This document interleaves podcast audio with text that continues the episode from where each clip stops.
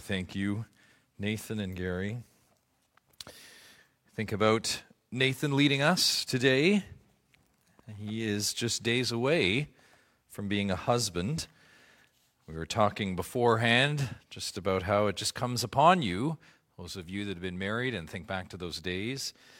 In just days, he'll be married, and of course, Faith, we think of you as well. It's uh, an exciting time here at Westmount when we think about um, two becoming one, especially in our midst. Uh, and beloved, can I just submit to you with everything going on in the world today, from plague to protest, uh, this is something uh, that is just good and warming the heart. So, uh, Nathan, Faith, we're excited for you. Very, very excited. And just want to pray a blessing on them in a moment as we prepare our hearts for the word. Uh, as they look to be guided by the word, one of the encouragements uh, for us has been that heart's desire by them. And as a church, we want to rally around them and help them do just that. Uh, start life together, uh, grow together in the Word of God. So uh, we love Nathan and Faith. We're going to pray for them now. And let's bow our heads as we go to the Lord and commit not only the rest of this service, but uh, these two young folks to the Lord. Father in heaven, God, you are a good God. Lord, our hearts uh, are bare before you. You recognize that this week, maybe even this weekend, with the events of the world, Lord, we struggle at times to consider that. Uh, that you are good through it, that you have a hand of purpose in these things. Again, whether it is plague or protest, God, you are through these things. And Lord, we don't deserve this, but you do give us reminders of your goodness and glimpses, such as two young souls that love you wanting to cleave to one another, Lord, and begin life together in such a world. Lord, we rejoice that you've brought them here, that they're in our midst, and we can commend them to you this week. And Father, we do just that. We submit Nathan and faith to you as they take this step, this very important step together. Lord, we pray, of course, for the events leading up to Saturday. We pray for the union, the ceremony on Saturday. And most importantly, Lord, we pray for the, the first few steps, the first few days, weeks, months, and years together as one flesh. God, that you would fortify them. Lord, we pray for that union, that you would bless it, Lord, as I seek your glory, uh, becoming one. And God, as we look ahead to that good on Saturday, Lord, this this ceremony that gives us hope, Lord, when we think of the next generation. Father, we are reminded also not only of the blessing we ask for that day, but we think, Lord, about the hope we have beyond in that final day as well, Lord. We think about wedding and matrimony as a picture, Lord, of the gospel. We also think, Lord, of the, the, the crowning glory that comes uh, we think about a bride being presented to a husband. We think about the bride, the bride, being presented to the husband on that day as well. When we look to the end today, Father, we think about getting to that point and how hard it is, Lord, again, as we've already said, through all the things that are going on in the world today. Lord, we know we stumble, we fall, we are in disbelief, Lord, and we pray that you can strengthen our feeble hearts in that day to look toward that final wedding day where we will worship the Lord Jesus. Help us today, Lord, to seek to live in a way that continually expresses how thankful we are. Help us now as we turn to your word to seek him better, to serve him better, to serve him more faithfully. We ask you to make the Lord Jesus Christ known and known fully through your word as we turn to it now. Lord, we're reminded, not just in the wake of, of earthly matrimony, Lord, but when we think about future matrimony, we know that to know Christ is truly a foretaste of heaven's glory. Oh God, may we have a hunger to experience that heaven on earth in all its fullness now until until we enter the great heaven of heavens and worship and serve our Lord Jesus Christ with true perfection. O great God, our Father, cast that vision of the future before us now. Cast that vision of future glory in our hearts. Set it in our minds now as we look to your word. O Lord, open our hearts wide and fill us with the hope that only you can give. Now and forevermore we pray. Amen. Beloved, I invite you to open up your Bible to the end. Revelation 19, the last chapter of the Bible, Revelation 19. We will be in those final chapters today, Revelation 19 right through to 22.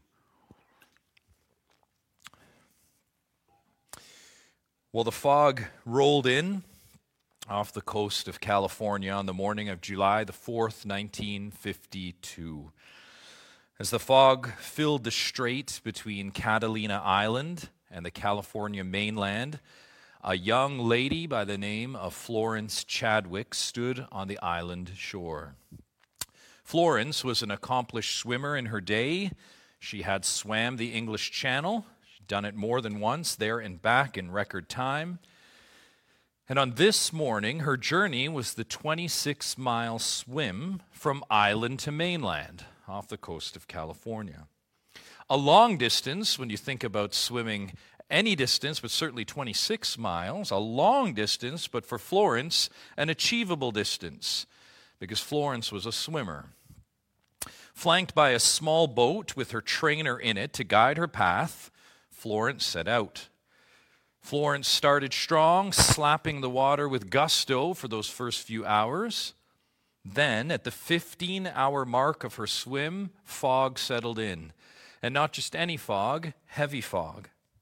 In fact, every time Florence looked up, all she saw was fog. Every stroke, every push was gray mist and fog around her.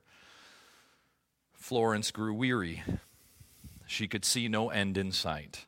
Her coach in the little boat beside her, egging her on, urging her on to just keep going. But Florence's muscles were spent, her arms and legs drained, and her eyes were very foggy. With that, her emotions and will started to sink. Florence could see nothing ahead. Finally, when she felt she could take it no more, Florence gave up. She was hauled into the little boat. The swim was over. Not soon after, in the boat, the fog did start to lift and the shoreline became visible. And lo and behold, there it was. In plain sight now, they were only half a mile from the shore. That's where she had stopped. The next day at her news conference, Florence said this, and I quote I'm not excusing myself. I am the one that asked to be pulled out. However, if I could have seen the land, I might have made it. End quote. If I could have seen the land. Florence knew the shoreline was there. She knew it. She knew it. She learned it. She scouted it. She knew all about the shoreline. Yet that morning, her eyes couldn't see it. Yes, church, it wasn't the fog that caused Florence to come up short. No, it was her focus her focus. And Westmount, as the fog of this pandemic rolls in, are we succumbing to the same short sightedness that Florence did that day? Are you growing weary? Are you tempted to despair today? Do you look up in these times and see nothing but gray? Christian, are you struggling with hopelessness during this COVID 19 pandemic? I think we are all facing a little bit of a struggle here. Maybe for some of us it's fuller blown. For others, maybe it's just a tug that's growing, an undercurrent, if you will. And no matter our outlook this morning, church, we need to see the end today. Christian, we will look at the light at the end of the tunnel. With clear eyes, we will see the shoreline, the horizon that is ahead of us so that it is reset, or even maybe for some of you, set for the first time in our minds where we're going. It's our spiritual first aid this morning is an application of our coming hope. That is hope that stretches beyond this life and it cuts through the present fog. And, church, mark this our hope is not a leftover piece at the end of our spiritual first aid. Hope in Christ is not that whimsical thing that you pull out it's not like the doctor giving you that lollipop on the way out the door. No. If that is what Christian hope is, like a parting candy to put a smile on your face, if it was simply a sweet treat to help us get through life, then we are to be pitied. We are to be most pitied. 1 Corinthians 15 19 says, If in Christ we have hope in this life only, we are of all people most to be pitied. Oh, Christ is not a crutch for this life only, Christ is not a nice thought to get us through day to day. Christ is not simply a help. No, friend, Christ is our hope. And this morning, in the fog of this pandemic, we'll be reminded why by four truths presented in these final four chapters of God's Word. Now, as you look at the, the book of Revelation, maybe you had that tingle as you opened it, recognizing, wow, this is a big book and there's lots in there I don't understand, you might say. A word before we begin the, the purpose of this morning is not to go through verse by verse, detail by detail, to dig in deep. We do that here at Westmount. We haven't been in this series very intentionally because of the times. And God willing, one day, one day soon, I pray, we are going to go through Revelation verse by verse. But that's not today. Like all the texts in this series, everything we've been intending to do, it's not to drill down, but it's to take a look at these texts, maybe in a very different way, by survey, by bird's eye, and to pull out the principles that are in them. And this is most certainly true with a book like Revelation. A book like Revelation, where at the end we have so much principle that certainly serves as the infrastructure for our hope. That's what we're going to do. We want to simply, beloved, survey the horizon here, be reminded of the approaching shore. That's what we're going to do. And to do that, now let's look down at Revelation 19 and our first facet of hope. We would call it this hope's return. Hope's return. The book of Revelation is a book that outlines the future return of Christ. And this second coming of Christ is very different to the first coming of Christ. Remember, that first coming was 2,000 years ago by what? Low estate, and it was missed by many. Christ's first coming, mostly noted for what? His words, his subjection, his death. Those are the hallmarks of the first coming of Christ. Christ's first coming, as we saw to begin this series, was centered on what? Salvation spiritual salvation to save our souls from eternal separation. That was the point of the first coming, to do that work. Salvation, our only need, we said to begin this series, our only need, salvation before we die. That would be salvation from the second death, second death, an eternal death. And that's a salvation only possible because of Christ's work at his first coming, which was, as we said, a perfect life lived that perfect life laid down, and then that perfect righteousness imputed to us, church, imputed to us. Now, that first coming on the cross, Christ bore the wrath that his true children deserved. That's the first coming. A wrath that we all deserve, and a wrath of God that is coming upon this earth. Well, as we look at the second coming here today in Revelation, we enter the book here in the 19th chapter. And we need to note this as a milestone. We're coming into this book at the end of the wrath of God being poured out on the earth. That's where we enter in. The bulk of this final book, if you were to look at chapters 6 through 18, is an extended description of the wrath of God being poured out on the globe. That time of unprecedented judgment in the land would be seven years. It's known as the tribulation. The Old Testament prophets called it the day of the Lord. Intense, and it only grows in intensity as you go through that day of the Lord. The first three and a half years are intense, but then you get to the back half, the uh, next three and a half years, and it is a time of wide scale, catastrophic upheaval because the wrath of God is poured out everywhere trumpets, bowls, and so on, to the tune of a third of the earth being wiped out. 100 pound hailstones, we can go on and on. This is unprecedented upheaval on the globe. Yet, as we now come in to, at the end of that wrath, two things deserve our attention as we enter this scene. First of all, we church, we church, we're not there. We are not there for that wrath. The church safely with Christ caught up before the tribulation. Yes, all that catastrophic judgment, but we, the church, are spared from all of it. That's one. Secondly, we're not there. Second, we note that through all of that wrath, though, there are people there, and people there, note this, that persist in rejecting Christ all of that wrath being poured out. And one of the things that strikes you as you re- read the book of Revelation is people continue to refuse to turn to God. Imagine it. The rebels and evil persist as everything they hold dear around them is crumbling. Right to the end, they reject the Lord Jesus. They refuse to repent. Those defiant against our Lord, led by the great deceiver himself, they march on through those chapters. And so that landscape of evil rebels fighting against our Lord to the very end, even after months and months of God's wrath again pouring out on the earth. Well, that sets the table. That sets the table as we come to the end of the wrath. Right here, it's like a red carpet now for what comes next. So let's begin in verse 11 of chapter 19. Then, so this would be after the tribulation, then I saw heaven opened, and behold, a white horse. The one sitting on it is called Faithful and True, and in righteousness he judges and makes war. His eyes are like a flame of fire, and on his head are many diadems, and he has a name written that no one knows but himself. He is clothed in a robe dipped in blood, and the name by which he is called is the Word of God.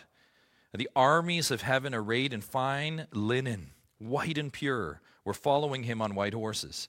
From his mouth comes a sharp sword with which to strike down the nations, and he will rule them with a rod of iron. He will tread the winepress of the fury of the wrath of God the Almighty.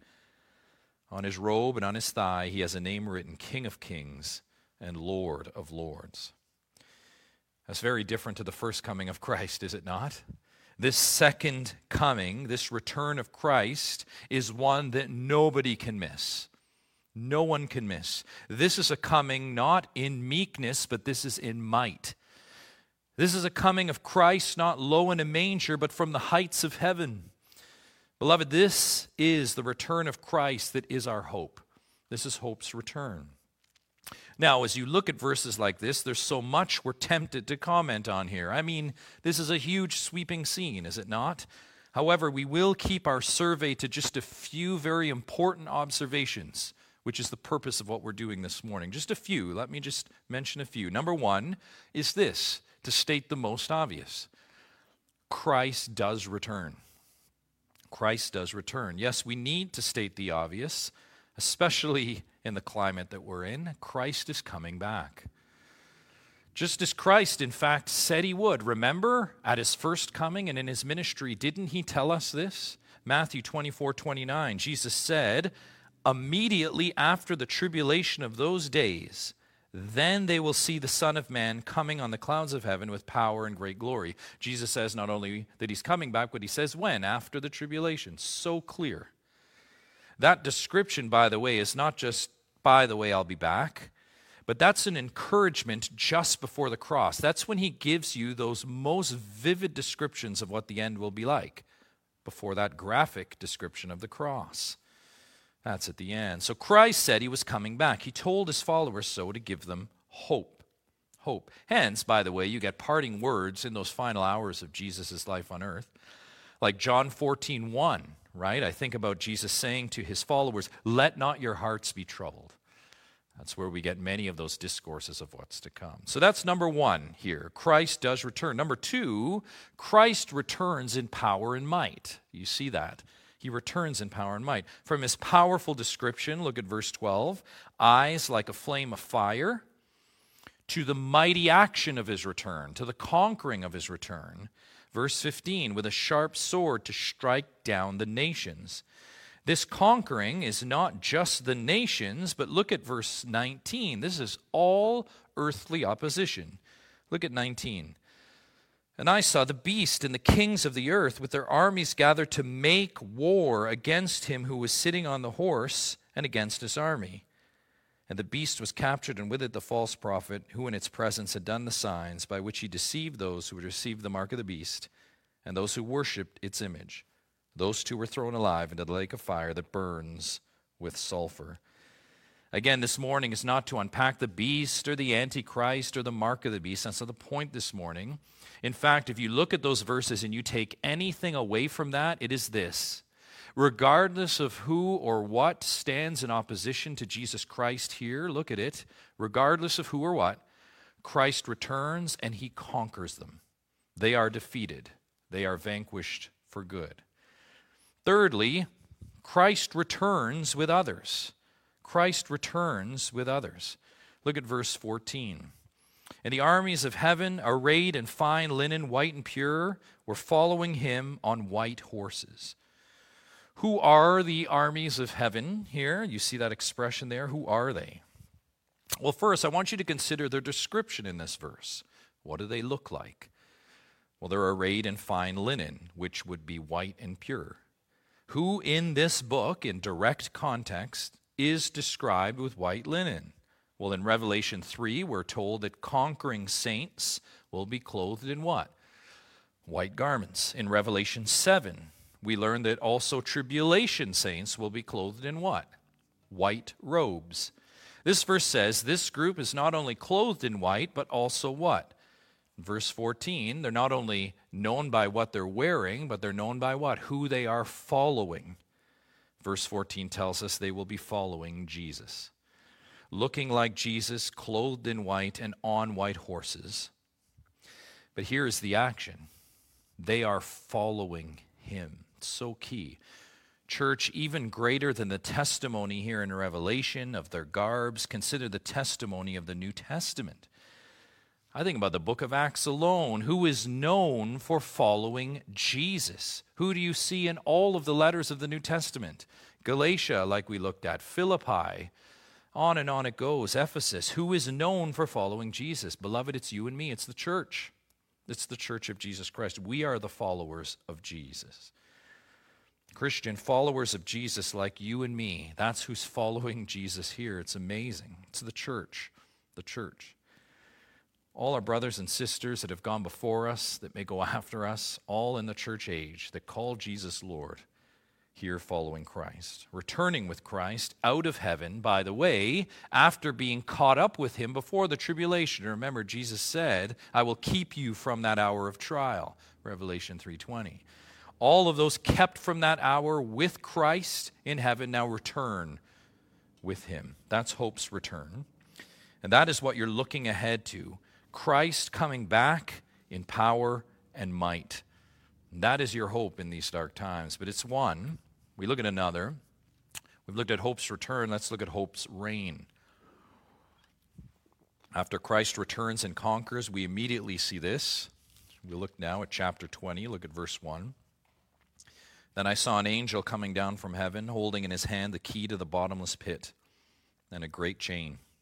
And he seized the dragon, that ancient serpent who is the devil and Satan, and bound him for a thousand years, and threw him into the pit and shut it and sealed it over him, so that he might not deceive the nations any longer until the thousand years were ended. After that, he must be released for a little while. Satan, who you see there in those verses, has been doing what to this point, and most particularly during the tribulation? Up to this point, he's been roaming, deceiving, instigating, warring. He seems to be running roughshod through the whole earth up to this point. But now Satan is bound and sealed shut, unable to deceive the nations any longer. Do you see that? He can't do it anymore. And yes, that tells you that a time is coming where Satan will be jailed and powerless which I pray even that thought is encouraging, where it seems like the great deceiver is in everything these days. Does it not seem so? There's a day coming when he will be rendered powerless. For a thousand years, Satan will not be able to prowl around like a lion, 1 Peter, looking for someone to devour. For one full millennium, Satan will not be the prince of the power of the air, Ephesians. That is a thousand years, not of Satan's rule on earth, not of Satan's rule, right? Think about his domain here, no longer, but verse 4 says what? Look at verse 4. Then I saw thrones, and seated on them were those to whom the authority to judge was committed. Also, I saw the souls of those who had been beheaded for the testimony of Jesus and for the word of God, and those who had not worshipped the beast or its image, and had not received its mark on their foreheads or their hands. They came to life and reigned with Christ for a thousand years. Christ, who, by the way, Christ who's always been king, always been king, now Christ comes and sits on the throne. Kingdom has come. The kingdom of God is no longer just at hand, but it's been enacted. Hope returned, and now hope reigns. Now, Christ, maybe you caught this, doesn't just reign alone, right? He's not reigning alone. This is amazing. This verse also tells us that those martyred during that tribulation, that intense persecution during those seven years, those martyred, losing their lives for the cause of Christ, they are resurrected. Those, of course, are called the tribulation saints. They're resurrected, and what did we just learn? They reign with Christ for the thousand years. Yet, they are not the only saints to reign with Jesus in this millennial kingdom. I want you to look at the start of verse 4 again. What does it say? It says, Then I saw thrones, and who was sitting on those? Those to whom the authority to judge was committed. So another group here is reigning with Jesus. Who is that? Well, again, this book tells us. Revelation 2 says that conquering saints, the church, will be given authority over the nations to rule with a rod of iron. But that's not all chapter 3. In fact, you could probably turn there. It's always good to see it with our own eyes. Revelation 3, look at verse 21. This is the next chapter. This is, this is Jesus speaking to the church and particularly encouraging those that persevere, right? The conquerors in the end. He says this to the conquering church saints in Laodicea, which by extension is true for us. It's for you and me, Christian. Consider this Revelation 3:21 to the one who conquers I will grant him to sit with me on my throne, as I also conquered and sat down with my Father on his throne. Amazing. Church, I pray this is an encouragement to you. We will reign, the saints will reign with Jesus, with Christ. It's that great, great eschatological truth, but it's not new. In the Old Testament, Daniel 7, with the foretold dominion, of the Son of Man, the Christ. We're told this in Daniel 7, verse 22. Judgment was given for the saints of the Most High, and the time came when the saints, note it, possessed the kingdom. This is an Old Testament truth. What about in the New Testament? Let's just pick one of the letters. 1 Corinthians 6, verse 2 says this Do you not know that the saints will judge the world? This is all over the Bible. Beloved, we reign with Christ in the coming kingdom of God. And why? Because we earn something? No, because we are something? Well, in one sense, yes, we are Christians. We have union with the Christ. We are in Him, and thus we will reign with Him. That's the hope we have, Christian. That's what you're looking ahead to the reign of Christ. But let's be clear, church, let's be clear on this point. That is not who is reigning right now, is it? In fact, if you survey the world around you, I ask you, who is reigning? What is reigning? Fear reigns, doubt reigns, uncertainty reigns. And they're reigning, again, as I said earlier, it seems without limit, as an unbound Satan roams and prowls around with the satanic influence through the nations. That's what rules today, but not tomorrow, when Christ reigns and sits us with him. That is hope's reign. Next, we've looked at hope's return, hope's reign. Now let's look at hope's reconciliation. Hope's reconciliation. So Christ is returned, Christ is reigned, but is that it? I mean, that could be it. And is that it? I mean, a thousand years is a long time, but note this a thousand years is a long time, but it's still a limited time. A thousand years will end. What happens after that? Well, we find out in verse 7. Look at it with me. Verse 7, back to chapter 20. And when the thousand years are ended, Satan will be released from his prison and will come out to deceive the nations that are at the four corners of the earth, Gog and Magog to gather them for battle. Their number is like the sand of the sea. And they marched up over the broad plain of the earth and surrounded the camp of the saints and the beloved city. But fire came down from heaven and consumed them. And the devil who had deceived them was thrown into the lake of fire and sulfur, where the beast and the false prophet were. And they will be tormented day and night forever and ever. Satan is released, and immediately what does he do? He's released and he mounts another strike. In fact, he mounts a global strike as soon as he is released. Amazing. Absolutely amazing. after his incarceration, after being locked up for a millennium, after a thousand years, he comes out and immediately goes at the Lord. Think about it. After a millennia before that jail time of being subject to God, right? We think about him needing God's permission, whether it's for Peter or for Job, right? He was already subjected to God after all of that, after all the demons, all of those that work for him were dispelled, after the dark powers were disarmed by Jesus, after all of that futility and the jail time, Satan is released and says, Let me at him. Just let me at him. He's like a fool, right? Just being held back, holding out your arm. You picture, right? The Almighty One with his hand on his forehead, and he's just trying to swing his fists and he can't reach Jesus. Just amazing. But, church, I want you to grab that image because that's Satan. It's your image of futility. That's the foolishness of not just Satan, but anybody going against the Almighty God. Satan knows he can't win this final battle, but it doesn't stop him fighting, does it? His whole motivation, even in defeat, even when he knows he's done, his whole motivation, his whole impetus is just to go after God go against God. No matter what, I know I'm going down, but I'm going against you. It doesn't matter how much Satan or anyone else, for that matter, fights, doesn't matter how powerful they may seem. It doesn't matter. You cannot defeat God. It's not only futility, but mark this church, it's an impossibility. You know, as you look at this passage, I, like you, am always awestruck at the events of this passage.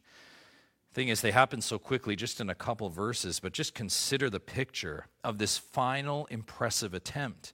I mean, Satan, look at it. He amasses an army from where? The four corners of the earth. This is like the whole earth gathering. The world, the number of forces, the number of foot soldiers. Look at the description like the sand of the sea. And that mass swarms and surrounds the camp of the saints. Where is the hope for you? Lord of the Rings fans out there, this reminds me of that infamous scene at the end of Return of the King, right? Where you have the small remnant, right? Aragorn and his bunch just there. And what do you have? Evil from the four corners of Middle Earth, right? That surround them. That's your picture. And they're just standing there surrounded. And an onlooker would say, Where is the hope? Where is the hope? You know, in that war, in that story, Sauron, like Satan, is defeated when what? With one fell swoop, one action, and what is it? something thrown into the fire. A ring, ring of power thrown into the fire. Here, this war ends similarly with what? In verse 10, with the devil who had deceived. He's thrown into the lake of fire, and it all ends. And what do you have in that moment? Where in Return to the King, the ground just quickly swallows them all up and they're done. Here you have armies burned up from heaven. All of those surrounding armies just in a moment smited from heaven and Satan thrown into the fire below to be tormented forever and ever. That is Christ taking care of Satan in a very final and ultimate way. That is Christ not just crushing at the cross, not just binding for a thousand years, but look at this church. This is Satan's final destruction. This is ultimate reconciliation. This is Satan's ultimately, or Satan, I should say, ultimately receiving what he's always deserved. This is finally it coming to bear for Satan. He finally receives eternal death, powerlessness in eternal death. And of course, this coming reconciliation, we would say, as much as Satan is in view here, it's not just for Satan, that great rebel himself. The reconciliation includes the reconciliation of all the rebels that have come after Satan. Those, as the end of chapter 20 describes, that will receive their final reconciliation. The great white throne judgment. You see it there beginning in verse 11. It's also known as the final judgment, by the way. That final reconciliation after death for all those that have rejected Jesus Christ here on earth. And that reconciliation was offered in this life. In fact, it's offered right now. That reconciliation offered now, but people reject it. Reject it. Reconciliation, remember, in that rejection, when you think about the great rejecter and all the rejectors after him, reconciliation is simply then just settling accounts. If that's what you want, if that's what your soul yearns for, then that is what you will get. And friends, all of humanity, mark it. Philippians 2 can think of, and many other verses, all of humanity will be reconciled to God. But here's the thing not in the same way. There's only two kinds of reconciliation to the Almighty God. Some, like these before the great white throne judgment here, will be reconciled to the second death. They'll be rendered, they'll be rendered simply what they desired. They will get what they asked for. And it is this, their whole lives here have demonstrated this a life apart from God. In eternity, God simply says, I'm handing you over ultimately to what you've asked for in your whole life. Some, on the other side, those who choose repentance and faith, who forsake themselves here, who recognize their need, as we said a few weeks ago, to be saved for salvation, they will be reconciled to life, and that is relationship with God here and now, a life of joy and fulfillment here and now. But remember, not just that, more, also a relationship with Christ when he returns. And to be saved from scenes like this. And more, to reign with him, to have hope with him. Amazing.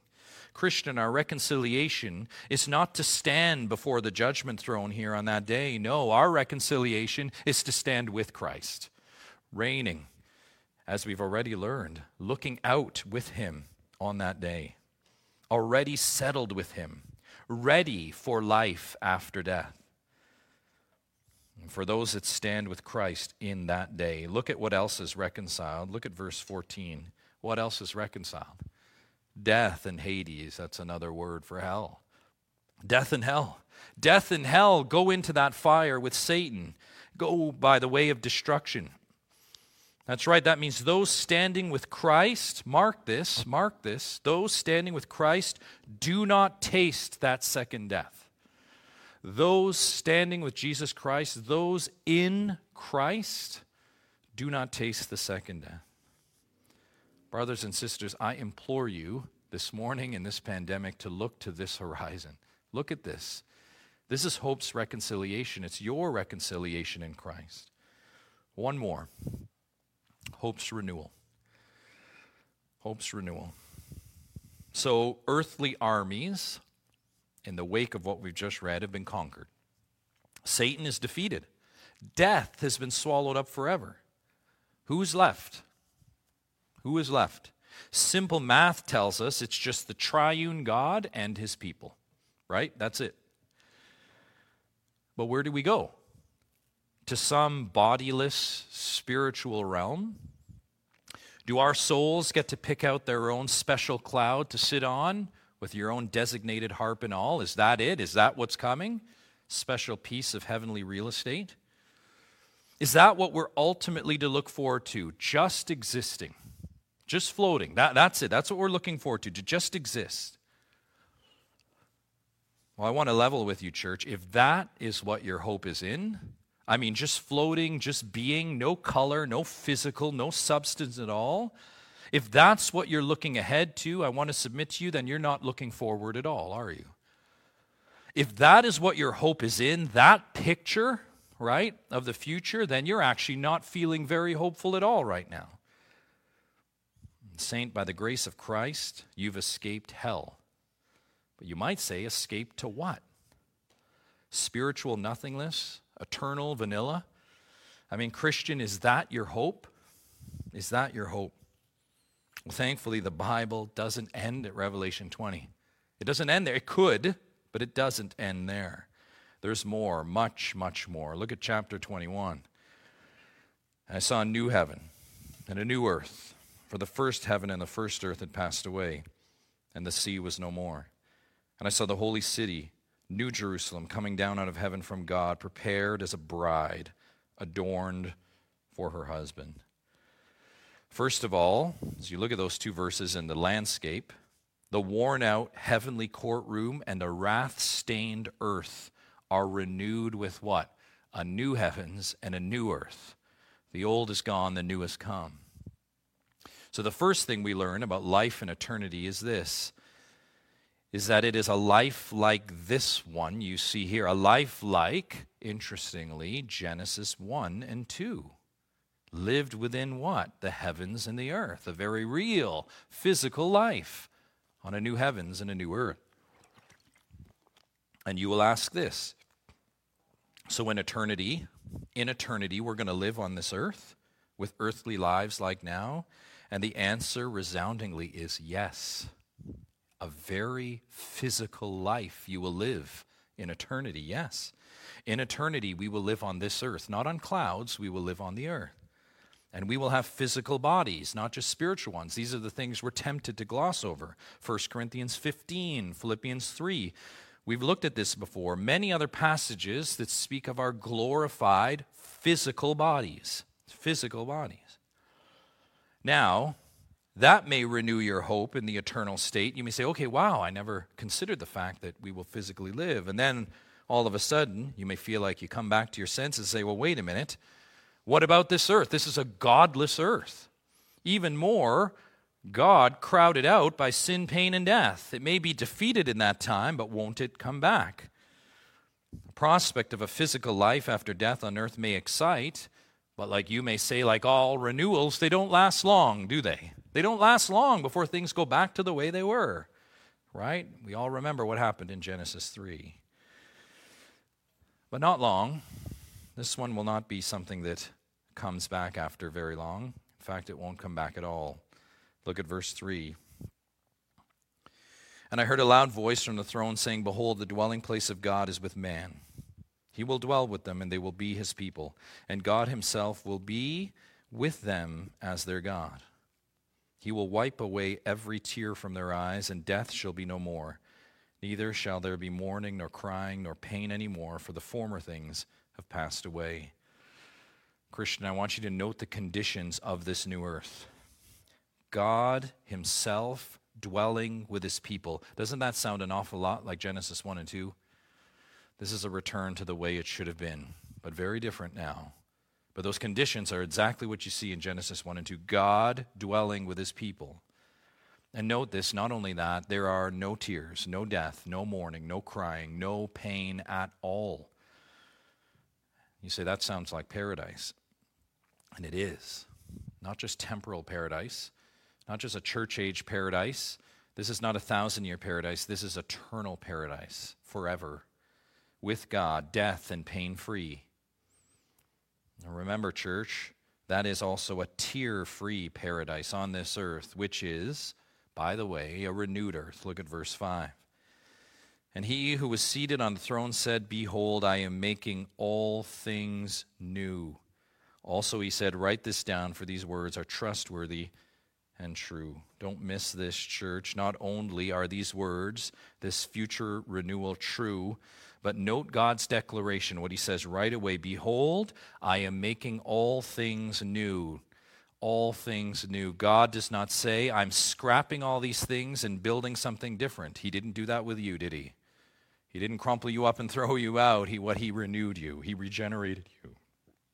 This is not crumpling up the earth like a paper ball and throwing it in the divine trash can. This is not the saints standing there nervous about what the new earth will be. No, this whole attitude, this whole cry, this declaration reeks of familiarity. This is the saints knowing what's coming, but knowing it in perfect form. This is renewal, this is renovation. We talked about this so much last fall when we talked about glorification. God is a renovator, He's a renovator.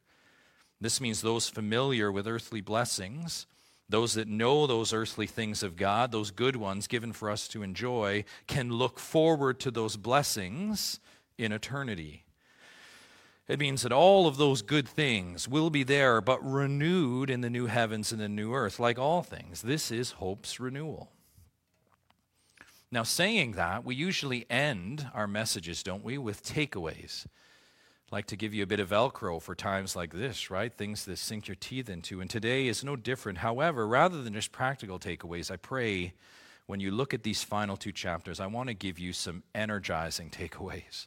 Some ones that I know, Christian, you haven't thought about through this pandemic. And I just want to cast it before you when you think about the horizon ahead. Number one, as we look at these passages, consider this there will be beauty. There will be beauty. In the rest of chapter 21, the angel shows John the city, the New Jerusalem, and he describes the city to John. And it is filled with beauty. You have rare jewels, you have pure gold, you have clear glass. Those elements are standards of beauty here and now, are they not? It's not like there's something new in eternity, a new standard of beauty. No, you see the exact same standards of beauty in eternity. They're precious and adored now, and they're precious and adored there. And that means this here's the principle that no matter what you think beautiful is now, it means that in eternity the standard will be exactly the same. You see that? No matter what you deem beautiful now will be beautiful in eternity. Not something brand new, not something scary, not something you haven't seen. The beautiful things now, and I mean the purely beautiful things, will be beautiful in heaven. Church, all the things you hold purely beautiful, from architecture to the ocean, all of those things will be there in eternity and they will be pure. Imagine no polluted ocean but just a crisp, clear, beautiful ocean. No graffitied old building, just a pure and perfect building that you can just look at and appreciate in its beauty. That's one to look forward to. There will be beauty. Two, there will be different people and different roles. Look at verse 22 in chapter 21. Sorry, verse 22 in chapter 21. And I saw no temple in the city, for its temple is the Lord God the Almighty and the Lamb. And the city has no need of sun or moon to shine on it, for the glory of God gives it light, and its lamp is the Lamb. And then look at this by its light will the nations walk, and the kings of the earth will bring their glory into it. And its gates will never be shut by day, and there will be no night there. We're going to come back to that passage, but for now, we want to zone in on one thing. Twice we read, There will be nations in eternity.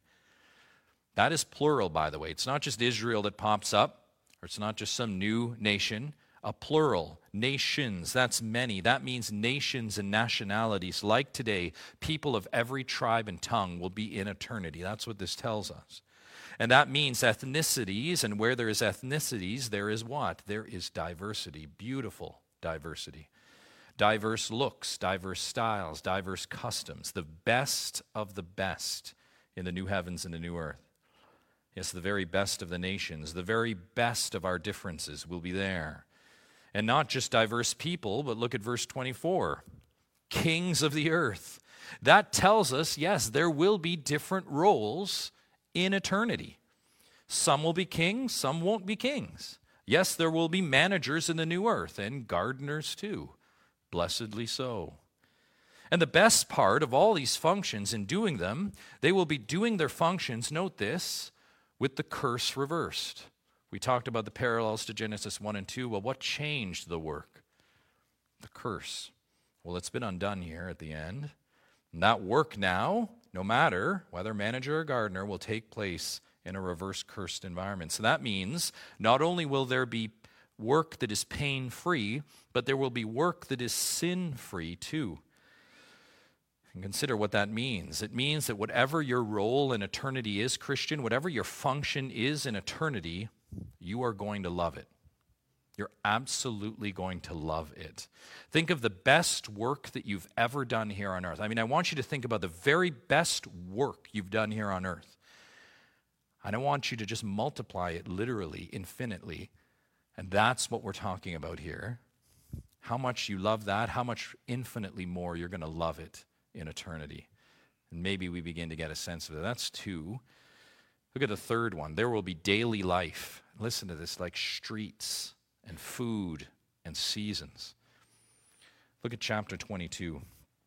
Then the angel showed me the river of the water of life, bright as crystal, flowing from the throne of God and of the Lamb. Through the middle of the street of the city, also on either side of the river, the tree of life with its 12 kinds of fruit, yielding its fruit each month. The leaves of the tree were for the healing of the nations. No longer will there be anything accursed, but the throne of God and of the Lamb will be in it, and his servants will worship him. So much here. That last verse, well, look at verse 2 particularly, tells us that we will have things that are very familiar to us. For example, streets, just like today. I think it's just a small detail, but it's no small detail in God's word. It also tells us what else in this passage? Not only will there be streets, but there will be what? Food. And not only food, but what? 12 different types of fruit, different kinds of food. God has blessed us with all kinds of different fruits and foods, has He not? So much of that we recognize as what? God's blessings. Bananas, oranges, hot oven fresh bread, ice cold lemonade. What about national food? How many of us recognize the blessing? Mexican tacos, Italian pasta, Indian curry, American burgers. We love the diversity, the blessedness of God's food. All with nations giving us food types in eternity. You can look forward to those little bites of heaven. Are they not here sometimes, that first bite in your favorite food? Isn't it a little slice of heaven at times? Well, you can look forward to that in eternity. In verse 2, we see months, so not just streets and food, we see months, which point to what? Months tell us there will be time, an infinite time, but we will have time. And time tells us we'll have days and we'll have seasons. All there in eternity. Yes, there will be no end, but all the blessings of time, right? Removed from the decay of time, we will have the blessed renewal of time, season by season, spring rain summer cabins and docks, fall leaves and winter snowflakes, all there, but note this, all there purely. There will be no humidex or cold snap. It will be perfect in eternity. Perfect. All there for us to enjoy without the overall decay or extremes. Daily life with all its blessings await you, Christian, in eternity. But that is not all. That is not all. We have looked at all the different things beauty, different roles, different people daily life, food, seasons. But that is not the best of the new heavens and new earth. Last one there will be light. There will be light. I want you to look at verse 22 again. And I saw no temple in the city, for its temple is the Lord God, the Almighty, and the Lamb. And the city has no need of sun or moon to shine on it, for the glory of God gives it light, and its lamp is the Lamb. What a picture, beloved. Let us never forget. Those blessings are wonderful, and they give us different kinds of encouragement for eternity. But this here now is your great encouragement and hope. This is the great renewal. And note it a light that never goes out. Look at it, verse 25. The gates will never be shut by day, and there will be no night there. Never ending light. And we're not talking about a lamppost. We're not even talking about the sun of the solar system. We're talking about the light of Christ in eternity, forever. That's what you're looking forward to. Not just God with you, with us on the earth, but His light shining, illuminating all pure things forever. Forever. Jesus wraps this picture of renewal and eternity with this. Look at verse 6. And He said to me, These words are trustworthy and true. In other words, we would say this Jesus says, You can count on this. They are trustworthy and true because I say so. Imagine God guaranteeing this. Trustworthy and true. Church, this is hope's renewal. All of this renewal, and listen, there's no virus here, there's no shutdown here, there's no protests going on here. This is the renewal that you look forward to in the new heavens and the new earth. Let this certain picture of what is coming be on your heart and on your mind just like Florence did when she had another chance. Two months after Florence Chadwick came up half a mile short in Catalina Bay, she stepped into the water once again, and again the morning was fog filled.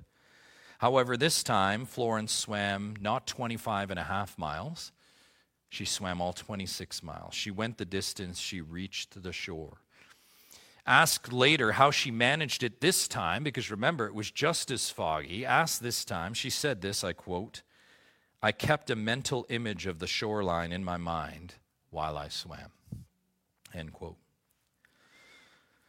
Christian, that's how you will make it through this pandemic and life as well. Not by what your eyes can see, because they're not seeing a lot that's good right now, are they? You're not going to make it through by what you reason and discern and see with your eyes. No, faith knows nothing of that. Even more, hope is not rooted in what you can see. Hope has never been rooted in what you can see. Never. We close with Romans 8 24. Now, hope that is seen is not hope. For who hopes for what he sees? But if we hope for what we do not see, we wait for it with patience. Westmount, we hope for what we cannot see, especially foggy with COVID 19. But soon our faith will be turned to sight when the horizon becomes the shore.